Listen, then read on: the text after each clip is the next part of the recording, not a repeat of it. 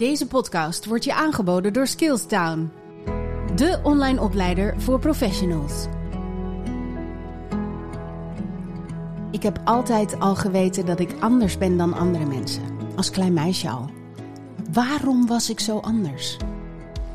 In de zoektocht naar het antwoord op deze vraag heb ik heel veel verkeerde diagnoses gekregen. HSP, ADD, ME, ADHD en zelfs persoonlijkheidsstoornis. Inmiddels weet ik gelukkig wel het antwoord op mijn vraag. Autisme, spectrum, stoornis. Oftewel, autisme. Hoe kan het zijn dat dit 43 jaar heeft geduurd? En waarom zijn er nog steeds zoveel vooroordelen over autisme? Wat is autisme dan wel precies? In deze podcast vertellen verschillende mensen over het leven met autisme. Elk verhaal zo uniek en tegelijkertijd met zoveel overeenkomsten. Ik hoop door deze gesprekken het idee dat mensen over ASS hebben te verbreden en zo eindelijk van het Rainman-syndroom af te komen. Dit is Autisme ontrafeld. Mijn gast van vandaag is Anieke. Zeg ik het nou goed? Je zegt het Anieke, ja. ik vroeg het net en dan ben ik het al gelijk weer kwijt. Zij is fotograaf van beroep en zet zich in voor mental health en autisme awareness. Anieke beheert het account Life of Anieke, waar ze veel deelt over haar autisme. Ten eerste natuurlijk van harte welkom. Ja, ik vind het heel leuk om eh, mee te doen. Het is een passie van ons allebei om over te praten, om over te schrijven. Je bent ook heel open over het feit dat je autisme hebt. Ik vind dat altijd iets heel uh, moois. Ik denk namelijk dat dat de manier is om ervoor te zorgen dat mensen eindelijk gaan begrijpen dat mensen met autisme dus niet per se van treinen houden en in een hoekje zitten te schommelen. dat dus ja, vooroordelen ja. zijn waar we nu eindelijk een keertje van af moeten. En nou ja, ik vind het heel fijn dat je mij wil helpen met dit, uh, met dit doel. Nou, ik ook. Laten we het eerst even hebben over jouw diagnose. Ja. Wanneer kreeg je die? Een jaar geleden. Dus uh, nog niet heel lang geleden eigenlijk. En je bent nu hoe oud? 31. Ja, zij kwam op mijn dertigste, best wel laat. En ik heb ook nooit kunnen bedenken dat ik autisme zou kunnen hebben. Echt nooit gedacht. Ik ook niet. nee, het was echt ja, een beetje uh, bij toeval achtergekomen eigenlijk. Ik zat al bij een psycholoog, omdat het eigenlijk al jaren niet zo lekker met me ging. Ik voelde veel onrust. Ik had last van uh, depressieve klachten af en toe, uh, slapeloosheid. Ik hoorde toen wel eens mensen praten over ADD. Mm-hmm. En toen dacht ik, oh, dat klinkt interessant. Dus dat ben ik gaan opzoeken. En daar heel veel over gaan lezen. En ik dacht, nou, dit, dit ben ik. Dus ik dacht eigenlijk dat ik ADD had. Uh-huh. En uh, dat zei ik tegen mijn psychologe. En die zei, nou, ik snap dat je daar heel veel in herkent. En uh, als je het wil, dan gaan we dat onderzoeken. En de uitslagen daarvan waren heel tegenstrijdig. Zo van, ja, we zien duidelijk dat je, dat je kenmerken hebt en dat je, er, dat je tegen dingen aanloopt. Maar het klopt nog niet helemaal. Eén ding was er van ADD waar ik me niet in herkende. En dat was chaotisch zijn. Toen dacht ik, nee, ik, ik ben best wel gestructureerd. En ik heb altijd mijn sleutels in mijn rechterzak en mijn telefoon in mijn linkerzak. En ik ben bijna nooit wat kwijt. Nou, als ik wat kwijt ben, is het meestal de schuld van een ander. dat viel toen op zijn plek. Dat, ze, dat mijn psycholoog eigenlijk zei van ja, uh, kan eigenlijk alleen nog maar richting autisme-spectrumstoornis gaan. Ja, en toen was ik best wel gechoqueerd. Ik begon te twijfelen aan mezelf. Zo van, ben, ik niet zo sociaal als ik dacht dat ik was? Of hou ik er eigenlijk niet van om mensen aan te kijken en om mensen te knuffelen? En, uh, dus ik had ook alleen maar het stereotype beeld ja, van, van en van uh, Sheldon van de Big Bang Theory. Dat beeld had ik in mijn hoofd. En uh, toen zei mijn psycholoog, nou, ga er maar even over lezen hoe het bij vrouwen is. Want dat is echt wel anders nou ja, toen ben ik dagenlang, wekenlang alleen maar aan het googelen geweest. en ja, toen was het toch wel heel veel herkenning. Ja. Toen kwam maanden later eigenlijk pas de diagnose. En heb je uiteindelijk echt de autisme-diagnose gekregen of autisme en ADD? Nee, alleen autisme. Alleen autisme, oké. Okay, het hele ADD heb, heeft ze laten varen, je psychologen. Ja. Ja, ja ik heb toen um, voor dat onderzoek wat testjes gedaan. Een beetje IQ-testachtige puzzeltjes moest ik maken en dat ging allemaal op tijd. Uh-huh. Ja, daar bleek dat dus eigenlijk uit. Maar het had met de informatieverwerking inderdaad te maken, ja. waardoor het geen ADD meer kon zijn. Uh-huh. Nee, ik vraag het omdat ik best wel vaak de vraag krijg van, joh, hoe weet je nou dat het autisme is en geen ADD? Want ik heb dan toevallig de, de combinatie uh, inmiddels in mijn uh, dossier staan, autisme en okay. ADD. er is natuurlijk ontzettend veel overlap. Ja, heel veel. En dat geldt ook voor HSP. Ja. Ik vind het soms nog wel eens moeilijk om het, uh, om het verschil te duiden. Bij mij zat het hem voornamelijk in de mate van beperking. Je kan bijvoorbeeld ADD hebben en prima functioneren in je werk. Af en toe eens overprikkeld zijn, maar dat dan gewoon een plekje geven. En als ik naar een verjaardag ging, dan moest ik gewoon drie dagen op de bank liggen en bijkomen. Dus bij mij zat het hem vooral in de mate van beperking, in de mate van overprikkeling. Dingen als echolalie, gesprekken die je met mensen hebt, nog een keer blijft herhalen in je hoofd. Ja. Ik ben natuurlijk geen psycholoog. Ik heb maar SPW gedaan. Ik weet een beetje de basis en ik weet vooral veel vanuit mijn eigen leven en inmiddels mensen die ik om me heen verzameld heb. Mijn man, zoon hebben allebei ook autisme. Maar dat, dat blijft dus altijd een heel moeilijk punt. Dus ik had ook eigenlijk vanochtend al besloten om naast Celine, die in aflevering 1 van Autismekracht, om nog eens een keer een psycholoog uit te nodigen. En echt even wat dieper in te gaan op de verschillen, als dat al mogelijk is. Want er is gewoon heel veel overlap. En het maakt ook niet uit. Het maakt ook niet uit ik weet inmiddels dat het autisme is. En of daar nou ook ADD aan zit of niet, dat maakt niet zo heel veel voor mij uit. Nee, precies. Nee, het belangrijkste is, en ik denk dat jij dat kan beamen, dat toen je uiteindelijk echt ging verdiepen in het autisme spectrum, dat toen pas echt alle puzzelstukjes um, in elkaar vielen. Ja, ja, en nog steeds dat ik, uh, ja, inderdaad, toen de diagnose kwam, toen uh, voelde ik echt een, een vlaag van opluchting dat ik alles snap. En uh, nog steeds, een jaar later, denk ik nog steeds wel eens over dingen uit mijn leven. Of misschien als kind zelfs. Dat ik dacht, oh ja, nu snap ik waarom ik zo daarmee omging. Of waarom ik zo reageerde. Ja. Absoluut. En wat denk je dat er anders was gelopen in jouw leven als je dit twintig jaar geleden had geweten? Ik denk dat ik veel minder onzeker was geweest. En dat ik veel milder naar mezelf toe had kunnen zijn. Mm. Ja, ik denk dat dat wel, uh, wel het meest schadelijke is geweest eigenlijk aan het zo laat pas ontdekken. Nou, was je hard voor jezelf? Nou ja, ik vergeleek mezelf altijd met anderen. En ja, dan gaan er van die dingen in je hoofd om van waar, waarom kunnen mensen om mij heen, die eigenlijk een beetje hetzelfde lijken te zijn, die even oud zijn als ik, kunnen dit wel allemaal en waarom lukt het mij niet? En ja, waarom kunnen zij wel fulltime werken en nog een sociaal leven hebben ernaast? En in het weekend gaan ze allemaal leuke dingen doen. En ze hebben daarnaast ook nog hobby's en dit en dat en dat. En dan denk ik, ja, hoe dan? Want ik kan echt niet fulltime werken en daarna nog veel leuke dingen doen. Want dan heb ik gewoon geen energie meer. Nee, oh nee, absoluut niet. En als je nu in retrospect kijkt naar jouw jeugd. Waren er toen al signalen met de kennis die je nu hebt over autisme die je zou kunnen verklaren? Ja, maar echt, echt heel subtiel. Dus ik snap ook heel goed waarom mijn ouders bijvoorbeeld nooit iets hebben, hebben kunnen bedenken. Ja, bijvoorbeeld hoe ik met, met eten was. Ik was een heel moeilijke eter en vooral ook de structuur van, van eten. Uh, dus niet eens zozeer de smaak, maar dat, ja, ik vond uh, taugé bijvoorbeeld, dat vond ik net wormpjes. dus omdat ik alleen maar aan, aan, wormpjes moest denken, dacht ik, nee, dat kan ik niet eten, want dat zijn wormpjes. Ja, en als dat eenmaal in je hoofd zit... Dan gaat dat er niet meer uit. Nee, nou, dat soort dingen. Wat nog meer? Dat ik heel moeilijk was met kleding ook, maar dat was volgens mij vooral als peuter-kleuter dat ik bijvoorbeeld als ik een spijkerbroek aankreeg, dan was ik de hele ochtend volgens mij echt aan het janken. Ik weet nog dat mijn vader me een keer krijzend uh, zo onder zijn arm de peuterspeelzaal in moest tillen. Dat ik gewoon al vanaf thuis af aan, vanaf dat ik die broek aan moest doen, voelde ik me verschrikkelijk. En dan, dan is mijn hele dag uh, was slecht. Snap ik. Ja, en van die leggings met, uh, met een elastiekje om je voet, dat die eigenlijk goed blijft zitten. Dat kon ik ook echt, oh, ik kon niet tegen. ik begrijp nee. het zo goed.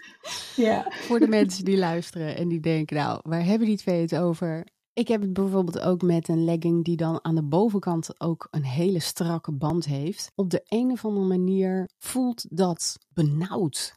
Ik denk niet dat ik het anders kan uitleggen dan dat. En ook inderdaad van die sokken die dan zo'n hele scherpe rand en helemaal afknijpen om je voeten. Ja, ik trek dat ook niet. Maar nog steeds niet hoor. Ik kan daar nog steeds heel slecht tegen. Ook een spijkerbroek van die, die skinnies zijn allemaal hartstikke leuk. Maar als je dan moet zitten en die harde band zit in je buik. Nou, ik moet zeggen dat ik er nu wel minder last van heb hoor. Ja? Met kleding. Ja. Ik draag ook gewoon spijkerbroeken en... Uh...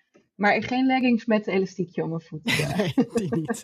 nee. Dat is toch ook niet sexy, dus dat scheelt. Nee, precies. En toen je wat ouder werd, dus zeg maar naarmate je in de puberteit terecht kwam, waren er toen dingen die, die, die opvielen? Ik vond mezelf altijd een beetje een depressieve puber. Ik weet dat ik gewoon altijd met mezelf zat en heel onzeker was. En uh, ik had echt wel vriendinnen, maar ja, ik voelde me wel altijd een beetje, een beetje eenzaam of zo alsnog. En een buitenbeentje. Maar ik, ik kon nooit de vinger erop leggen waarom. Waarom ik me zo voelde. Daarom vind ik het ook zo belangrijk dat we open en eerlijk vertellen over wat autisme inhoudt bij vrouwen. Ik heb het al honderd keer geroepen in de podcast en ik zal het waarschijnlijk nog honderd keer roepen. Maar 45% van de vrouwen krijgt op latere leeftijd een diagnose als ze hem al krijgen. Ja, bizar. En dat is eigenlijk omdat er gewoon te weinig kennis is over wat autisme bij vrouwen inhoudt. Want het is zo ontzettend anders dan bij mannen.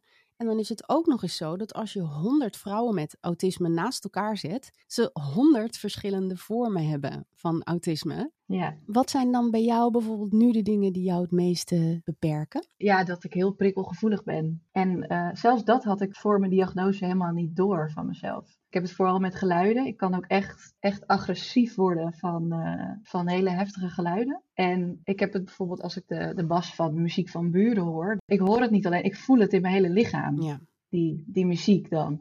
En zo erg stoort het me. Maar zelfs uh, als mijn vriend bijvoorbeeld, die niest best wel hard. En als hij, als hij dan moet niezen, dan, dan schrik ik zo erg. En het is niet alleen het schrikken, ik moet dan echt bijkomen gewoon van het heftige geluid. Ja. En dan zit ik echt nog een minuut lang. Ah, ja. Ja, ik moet lachen, maar dat is natuurlijk alleen maar omdat ik zo vreselijk veel van wat je zegt herken. Ja. Ik vind het ook echt zo naar als mijn man of mijn zoon bezig is met de afwas en dan de borden of het bestek net even iets te hard in die la of op elkaar stapelt of zo. Oh, Ja. dat geluid is zo heftig. ja. En los van overprikkeling door geluid? ja, de, de hyperactiviteit in mijn hoofd. Mijn hoofd is soms echt, eh, ja, ik noem het altijd een beetje een rollercoaster. Of een gevangenis, daar vergelijk ik het ook wel eens mee. Dat ik soms zo, zo vast kan zitten in mijn hoofd, de- dat ik er niet meer uitkom bijna. Ja. En komt dat dan doordat je bijvoorbeeld, als je het even visueel maakt, hè, een, een, een gedachte hebt. En die gedachte heeft dan weer twee eh, aftakkingen. En die twee aftakkingen hebben ook weer twee aftakkingen. En dat dat zich dan zo verspreidt. Is dat wat er gebeurt? ja, en het blijft dan ook allemaal opnieuw terugkomen. Dus Ja. het gaat ook weer in cirkeltjes. Hoe ga je daarmee om? Ja, dat, dat ben ik nog steeds eh, een beetje aan het onderzoeken. Ik weet niet of je weet wat Reiki is. Maar dat is iets wat mij enorm helpt. Ik heb eh, twee maanden geleden eh, een cursus daarvan gedaan, Reiki 1. Ja, dat is een manier van werken met energie. Om, ja, om het weer te laten stromen in je lichaam. En dat is natuurlijk een beetje spiritueel en het klinkt ook best zweverig. Vond ik eerst ook. Maar het werkt voor mij heel goed. Ja, ik wou net zeggen, boeien als het werkt. Ja, ja, precies. Nee, dus ik vind dat een hele mooie methode. En ik merk echt dat als ik mezelf dan reiki geef, dat het eh, rustig wordt in mijn hoofd. Alsof mijn hoofd stopt met schreeuwen, zeg maar. Heerlijk. En heb je dan ook, doordat je hoofd zo druk is, problemen met inslapen? Ja, hele leven al heel veel slaapproblemen. Ja. Volgens mij kon ik ook al heel snel geen middagdutjes meer doen en zo, als klein kindje. Ja. Dus eh, daaraan was het al een beetje te merken, want dan sliep ik gewoon s'avonds ook niet meer. Eigenlijk tot een aantal jaar geleden is inslapen het, het grootste probleem geweest. Tot ik echt overspanningsklachten kreeg en sindsdien is het eigenlijk meer het doorslapen. Dus ik val wel in slaap nu, maar ik word gewoon midden in de nacht heel vaak wakker. Ja, ik herken dat ook heel erg. Ik heb nu dus iets ontdekt. Ik weet dat er heel veel mensen zijn met autisme die inslaap- en doorslaapproblemen hebben. Ik kwam een reclame tegen en er stond 90 dagen proberen. Drie maanden, dat is meestal maar een maandje. Dat is voldoende om te checken of het echt werkt. En dat zijn eh, de Sleep Buds van Bose. Dat zijn oordopjes en die zijn puur alleen ontwikkeld om te slapen. Dus je kan er geen muziek op afluisteren wat dan ook. Mensen zeiden wel eens tegen mij: Ja, als je niet kan slapen, doe je toch oordopjes in. Maar het compleet afsluiten van mijn gehoorgang, nou, je kan me bijna niet gekker krijgen. Want dan heb ik het gevoel dat ik doof ben, dat ik geen controle heb. Dan kan ik al helemaal niet slapen. Maar wat deze ingenieuze dingen doen, is ze sluiten je gehoorgang deels af. Dus als mijn man naast me ligt en hij zegt wat, dan hoor ik dat. Of als mijn zoon binnenkomt, hoor ik het ook. Maar al het andere wat me irriteert, dat wordt verbloemd door geluidjes die zij ontwikkeld hebben. Dus het geluid van, ik noem maar wat, vogels, een kabbelend beekje, uh, in een vliegtuig zitten. Ze hebben allerlei uh, geluidjes ontwikkeld die dus ja, eigenlijk geluiden die je niet wil horen maskeren. En sinds ik die dingen heb, ik slaap als een baby. Ik slaap heel makkelijk in en ik slaap door, tenzij ze uit mijn oren vallen. Dan word ik natuurlijk alsnog wakker. Ze zijn wel behoorlijk prijzig. Ik heb nog nooit zoiets duurs voor mezelf gekocht, geloof ik. Dat herken ik. Dit was echt een investering waar ik, uh, waar ik nog steeds heel blij mee ben en waar ik achter sta. Dus dat is misschien wel iets om. Uh, nou, het klinkt heerlijk. Ja, om eens naar te kijken. Ben je dan ook altijd moe omdat je slecht slaapt? Ik ben nu ook aan het herstellen van een burn-out. En uh, dus ja, de laatste anderhalf jaar ben ik eigenlijk wel altijd wel, wel moe. maar ik heb ook wel, wel slaappillen. Ja, ik ben ook van plan om nog wat, wat meer te proberen daarin. Ik heb ook een paar maanden geleden een verzwaringsdeken gekocht. En daardoor slaap ik sneller in, merk ik. En ook als, als ik wakker word tussendoor, val ik sneller weer in slaap. Het geeft me wel echt rust. Ja. Het schijnt een beetje te voelen alsof je een soort van geknuffeld wordt, toch? Ja, echte knuffel vind ik nog steeds lekkerder. Maar uh, ze zeggen dat het een beetje uh, lijkt op dat je als babytje wordt ingewikkeld in, in een iets te strakke doek, weet je wel. Babytjes dan ook heel goed slapen, dus uh, daar komt het vandaan. Ook weer een goede tip. Ja. Jij bent, wat ik aan het begin van de podcast al zei, heel open over je autisme. Je deelt veel, je durft kwetsbaar te zijn op Instagram, ja. waar ik je ook al een, een tijdje volg. Was het moeilijk voor je om open te zijn over autisme? Nee, eigenlijk niet. Ik weet ook niet zo goed waar dat vandaan komt. Volgens mij ging dat toen nog niet eens over autisme. Maar toen dacht ik, ik wil gewoon even echt vertellen hoe het met me gaat. En uh, Instagram staat natuurlijk bekend om ja, dat, het, dat het zoveel nep is. En dat het alleen maar positiviteit is. En ja. dat je eigenlijk alleen maar jaloers kan worden als je, als je erop zit te scrollen. En ik dacht, ja, daar wil ik ook een beetje verandering in brengen. Ik wil gewoon vertellen hoe het echt gaat. Ja. Eigenlijk ben ik aan het begin van mijn burn-out al begonnen met het te delen. Met gewoon daar open over te zijn. En ik merkte gewoon dat het zoveel vrijheid gaf. Dat het me zo'n vrij gevoel gaf. En inderdaad, toen ik de diagnose kreeg en toen begon ik wat meer over autisme te delen, kreeg ik ook heel veel privéberichtjes. En hele lieve berichtjes van mensen uh, die me eigenlijk bedankten voor mijn openheid. Ja, wow. En dat ze door mijn bericht bijvoorbeeld te lezen, dat ze nu ook denken van joh, uh, ik ga dat misschien ook eens laten onderzoeken, want ik herken me daarin. Ja. En dat vond ik zo mooi. Dat voelt heel goed. Ja. Denk je dat jouw burn-out is voortgekomen uit 31 jaar confirmeren, maskeren, camoufleren? Ja, ja, zeker. Ja, en een van de dingen die me ook wel opvalt als ik dan met, uh, met een leidinggevende van mijn werk praat, is dat ze nooit iets aan me zagen. Ik praat er dan over van ja, ik voelde me eigenlijk al maandenlang, voelde ik me niet goed en voelde ik me constant gespannen. En ik ben me er niet van bewust dat ik dat niet laat zien. Dus dat vond ik wel, uh, dat ik denk, oh ja, dat is wel dat maskeren, wat ik ook onbewust gewoon doe. Ja, het is een soort overlevingsmechanisme natuurlijk. Ja, en je gaf ook eigenlijk aan dat het niet mogelijk is voor je om fulltime te werken. Hoe doe je dat op het moment? Op het moment zit ik helaas nog volledig thuis. Het is wel uh, sinds kort duidelijk geworden, ook met de advies van de bedrijfsarts, dat ik uh, niet meer mijn huidige baan ga, uh, ga voortzetten, zeg maar. Wat was dat? Ik was keukenontwerper bij een interieurwinkel. Daar kon je je creativiteit weer in kwijt. Ja, exact. Ja, dus dat was ook echt het leuke gedeelte en het één op één werken met klanten. En ja. gewoon samen hun, hun droomkeuken ontwerpen. Ja, dat, dat vond ik echt heel leuk. Ja. Maar de deadlines en de drukke omgeving, want het was zo'n drukke winkel altijd. Ja, dat werd me gewoon te veel. Ja. Veel mensen denken vaak dat je dan in een burn-out terechtkomt omdat je je werk niet leuk vindt.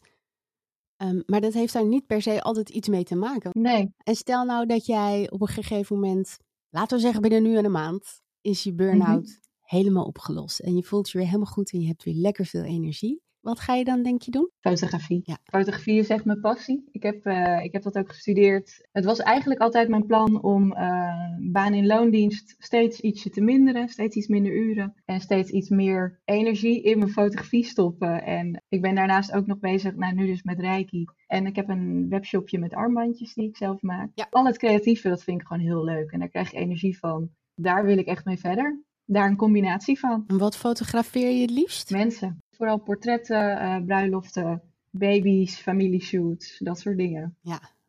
Ben je bijvoorbeeld goed in nee zeggen? Ik begin er beter in te worden.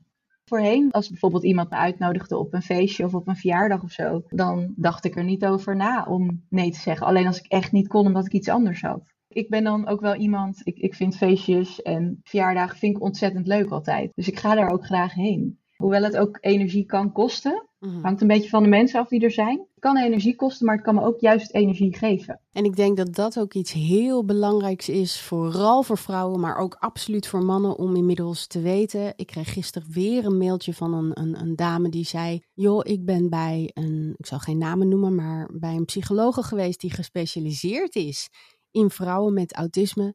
En ze vindt mij te sociaal om autistisch te kunnen zijn. Daar gaan mijn nekharen rechtop van staan. Ja. Dan denk ik, jongens, kom op. Het is 2021. We weten nu toch inmiddels wel dat je of autistisch kan zijn en gewoon hartstikke sociaal kan zijn en het leuk vindt, ondanks het feit dat het energie kost. Of zoals in mijn geval, dat je totaal niet sociaal bent, maar gewoon gezegend bent met een moeder die dat wel was. Ja. En je hele leven gewoon al je moeder kopieert. Maar wat mensen dus niet zien, is dat als ik in een sociale situatie zit, dat dan de zweetdruppels over mijn rug lopen, zelfs bij familie. En dat ik drie dagen ervan moet bijkomen. Ja, jeetje. Dat gebeurt achter de schermen. Ja. Dus hoe belangrijk is het om inderdaad te communiceren van joh, ik heb autisme, maar ik vind het best leuk om af en toe eens naar een verjaardag te gaan. Ja, wat ik bijvoorbeeld heel erg merkte op mijn werk. Natuurlijk niet alles van die baan paste goed bij mij, ook vanwege mijn autisme. Maar juist het klantencontact, het één op één bezig zijn met klanten, dat was juist wat mij energie gaf. Als je mij eh, de hele dag in een hokje stopt, helemaal alleen en zonder menselijk contact, dan word ik echt doodongelukkig. En dan zou ik moeier zijn dan, dan wanneer ik wel dat klantencontact heb. En was je met die klanten dan bijvoorbeeld goed in het aankijken? Ja, maar ik vind aankijken ook gewoon prettig. Dus dat kan ook.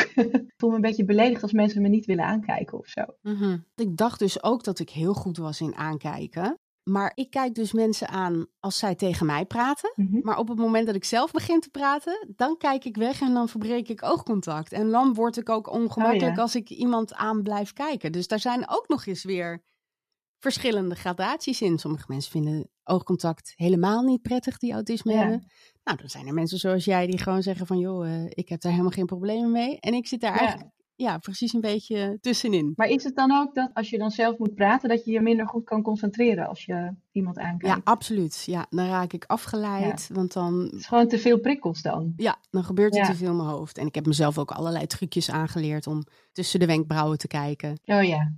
Dat zijn dus dingen waar ik me dan allemaal van bewust ben. Van, oh shit, ik kijk Ja. nu tussen iemands wenkbrauwen. Ik kijk toch niet scheel? Oh, als ik scheel kijk, sta ik echt verschut. en dan weet ik al niet meer wat ik aan het vertellen was. Maar goed, wat ik graag met je zou willen doen. Ik heb een aantal stellingen verzameld van dingen waar ik in mijn dagelijks leven tegenaan loop, of die mij opvallen, of waar ik last van heb. En ik leg ze aan je voor. Ik zou het heel tof vinden als je daar dan op wil reageren. Oké. Ja, zullen we dat doen? Ja. Dan gaan we gelijk eventjes naar eentje waar we het net eigenlijk al een klein beetje over hadden. Een dag werken kost mij minder energie dan een verjaardag. Nee, bij mij niet. Ehm, nee, nee. Verjaardag vind ik dan toch lekkerder qua energie. Ja. Ja, omdat ik dan toch ook energie krijg van de mensen om me heen. Ja. En achteraf, als je dan thuis bent, Dan moet ik wel even mijn rustmomentje pakken, merk ik. Ja. Dus dan moet ik niet s'avonds nog iets gaan doen of zo. Maar ja, na een werkdag kan ik meestal ook niet echt iets gaan doen. nee, Of precies. dan stort ik de dag daarna helemaal in. Maskeren is mijn grootste kracht en valkuil tegelijk. Ja, zeker. Ja, ik weet, ik weet niet eens wat ik daar verder op moet zeggen. Gewoon een hele volmondige ja. Ja, hè? Ja. Ja. ik ben chronisch overprikkeld. Nee. Wel vaak. En ik denk sinds mijn burn-out meer. Maar dat, dat hoort ook denk ik een beetje bij de burn-out. Mhm. Ik heb daar ook ooit een, een Instagram-post over geschreven. Over onderprikkeling versus overprikkeling. Mhm. Omdat ik ook merk dat onderprikkeling is ook echt killing voor mij. Ja, ja. Hoe ziet dat eruit? Als ik een paar dagen gewoon echt helemaal niks te doen heb. En ik zit op de bank en ik heb geen plannen of geen, geen positieve dingen in het vooruitzicht. Dat gebeurt niet meer zo vaak hoor, moet ik zeggen. Ja, ik, ik kan niet zo goed helemaal niks doen. Ik wil me dan graag bezighouden. Dan wil ik weer iets creatiefs doen of iets met mijn handen. Eh, ja, ik moet iets doen. Ja, dat herken ik wel. Ja. Van die onderprikkeling of van het niks doen kan ik me ook zo, zo moe weer voelen. Ja, en daar word je dan weer verdrietig of depressief van. En dan kom je Ja. echt in zo'n negatieve spiraal terecht, hè? Ja, ik herken wel heel erg dat gevoel van niet iets leuks in het vooruitzicht hebben. Daar ben ik heel gevoelig voor. Ik ben namelijk altijd heel erg met tijd bezig. En ik, ik weet nog als kind, ik heb het wel eens eerder verteld, dat ik bijvoorbeeld turnwedstrijden had. En dan kregen we maanden van tevoren kregen we al een datum door. Nou, dan was ik daar iedere dag mee bezig. En dan maakte ik een kalender aan mijn muur en dan ging ik dagen wegstrepen. En als die dan geweest was en ik had niet nog zoiets in het vooruitzicht, ja, daar kon ik vreselijk in blijven hangen ook. Ja. Ik heb vaak slaapaanvallen. Slaapaanvallen? Ja, daarmee bedoel ik dus dat als ik aan het autorijden was, want dat heb ik echt al heel lang niet gedaan door mijn knie, maar aan het autorijden was, dat ik hem wel eens echt even aan de kant moest zetten, omdat ik dacht, oh, ik ga echt in slaap vallen. Of s'avonds op de bank tegen mijn man zeggen, nou, schatje, het is half acht, de afwas is weg, kind ligt in bed, kom, we gaan lekker film kijken. En om vijf over half acht zo'n heftige slaapaanval krijgen dat ik gewoon de rest van de avond ja, niet meer wakker ben. Nou, nee, dat herken ik echt totaal niet, helaas. Ondanks je slaapproblemen. Ja, ik, ik wou zeggen, nou, ik, ik wou dat ik dat een keer uh, had. Lijkt me heerlijk. Ik kan ook geen middagdutjes doen of zo. Ik val nooit te slapen op de bank. Lijkt me heerlijk om af en toe eens te doen. Ja. Mij niet bellen. Ik wacht tot de telefoon stopt met rinkelen en dan ga ik appen. Ja, ja tenzij het echt een, uh, mijn vriend of als mijn familieleden of zo bellen of een hele goede vriendin, dan neem ik echt wel op. Want zij bellen mij ook niet zomaar. Dus ik weet dan, oh, ik, er is iets. Dus dan zou ik meteen opnemen. Maar inderdaad, als een onbekend nummer of zo, of iemand die mij nooit belt, dan laat ik hem gewoon gaan. En dan app ik later, oh, ik, uh, ik had mijn telefoon niet gehoord, weet je wel. Wat, wat is er? Dat app ik dan. Ja. We hadden het er net eigenlijk al een klein beetje over, maar deze is heel specifiek. Sinds corona ben ik erachter gekomen. Ik vind het dragen van BH's vreselijk. Nee. Nee, dat heb ik niet. Ik heb namelijk echt anderhalf jaar ongeveer alleen maar van die sport-BH's aangehad. Zonder beugel, gewoon lekker strak. Niks, geen push-up, helemaal niks. Mm en dat zat zo lekker. En toen was corona voorbij en ik had weer eens een keertje opnames en ik had een BH aan. Nou, ik werd helemaal gek. De hele tijd voelde ik het overal knellen. Ik vond die beugels opeens vreselijk. Ik kan er niet meer tegen.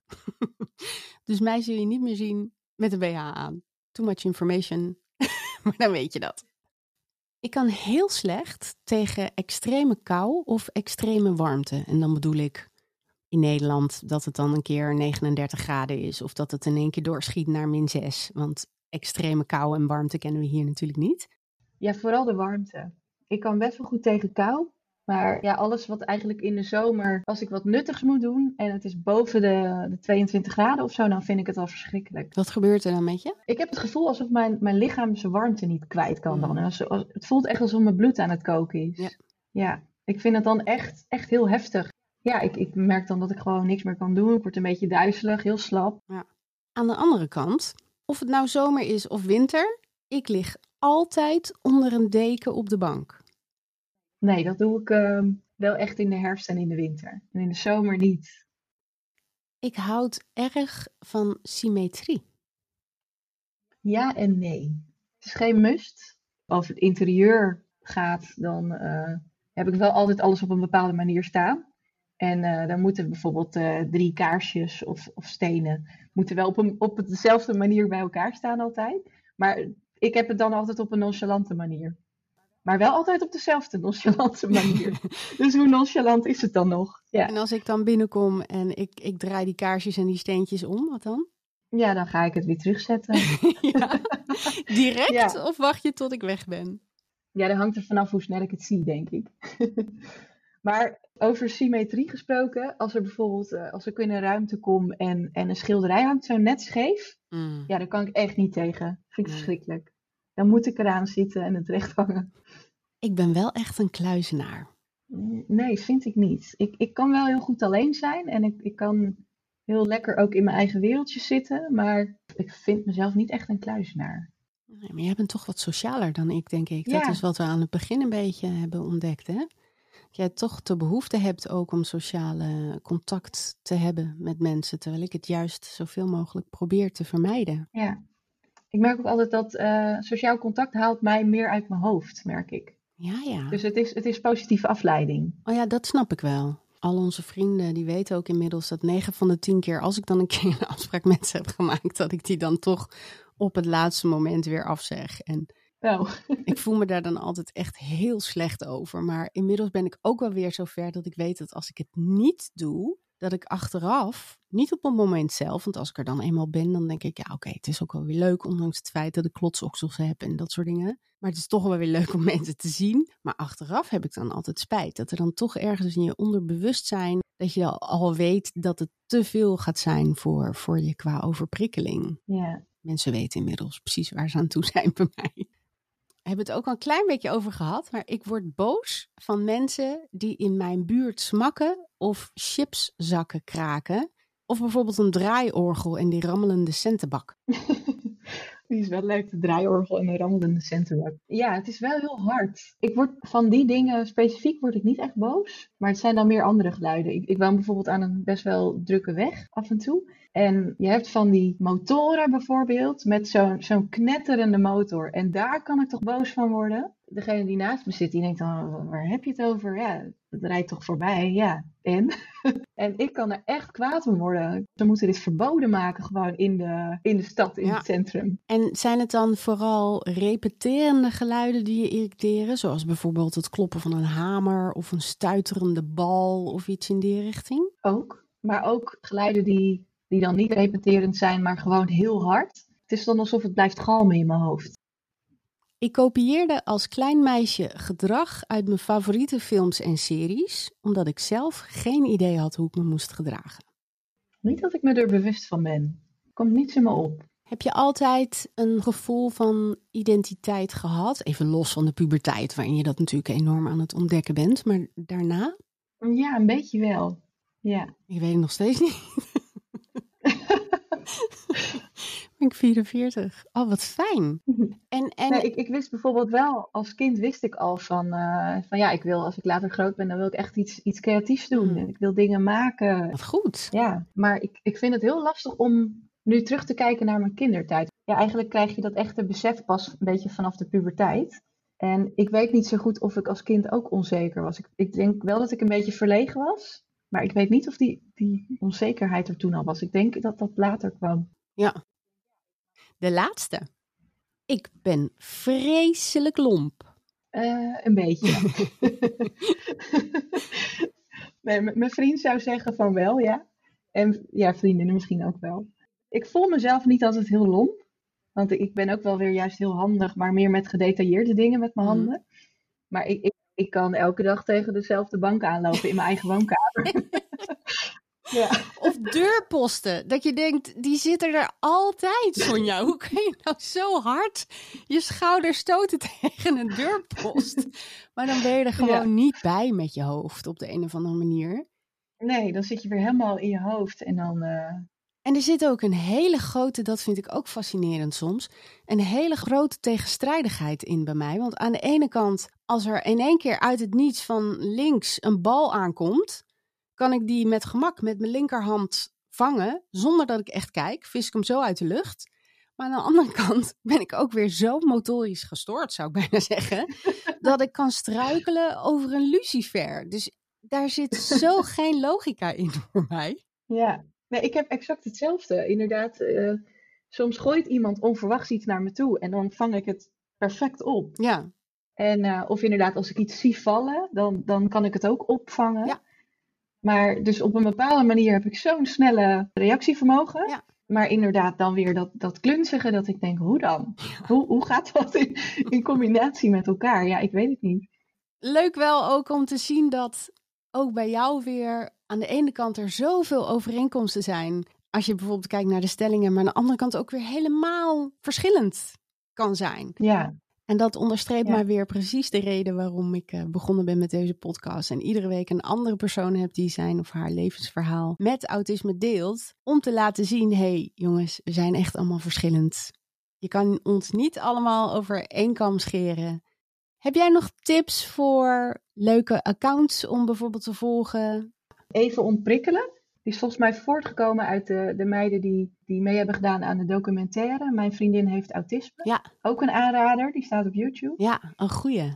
Ja, heel herkenbare dingen ook erin. Ja, Ja. een goeie.